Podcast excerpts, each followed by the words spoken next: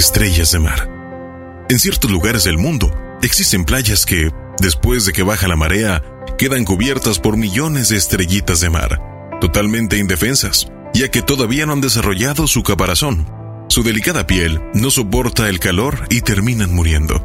Un día, caminando por la playa, reparé en un niño que se agachaba a cada momento.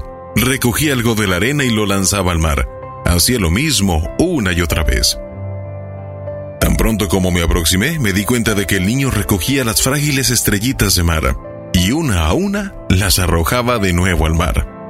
Intrigado le pregunté por qué estaba haciendo eso y me respondió, estoy devolviendo esas estrellitas al mar porque como ves la marea es baja y si no las arrojo rápido, aquí se pueden morir.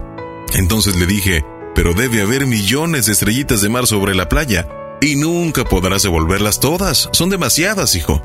Quizá no te hayas dado cuenta de que esto mismo sucede probablemente en cientos de playas a lo largo de la costa. ¿Acaso no estás haciendo algo que no tiene sentido? El niño sonrió, se inclinó, tomó una estrellita de mar y mientras la lanzaba de vuelta al mar me respondió, para esta sí tuvo sentido, para esta y esta también.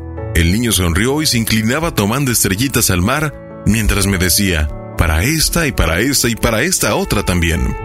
Otras personas que estaban observando y escuchando lo que sucedía tomaron la misma actitud. En un momento eran cientos. Se podía escuchar desde lejos como un coro decía, y esta y esta también. Cada acto de amor que hagamos con nuestros seres queridos, amigos, compañeros de trabajo, conocidos o no, es una estrellita que devuelves al mar.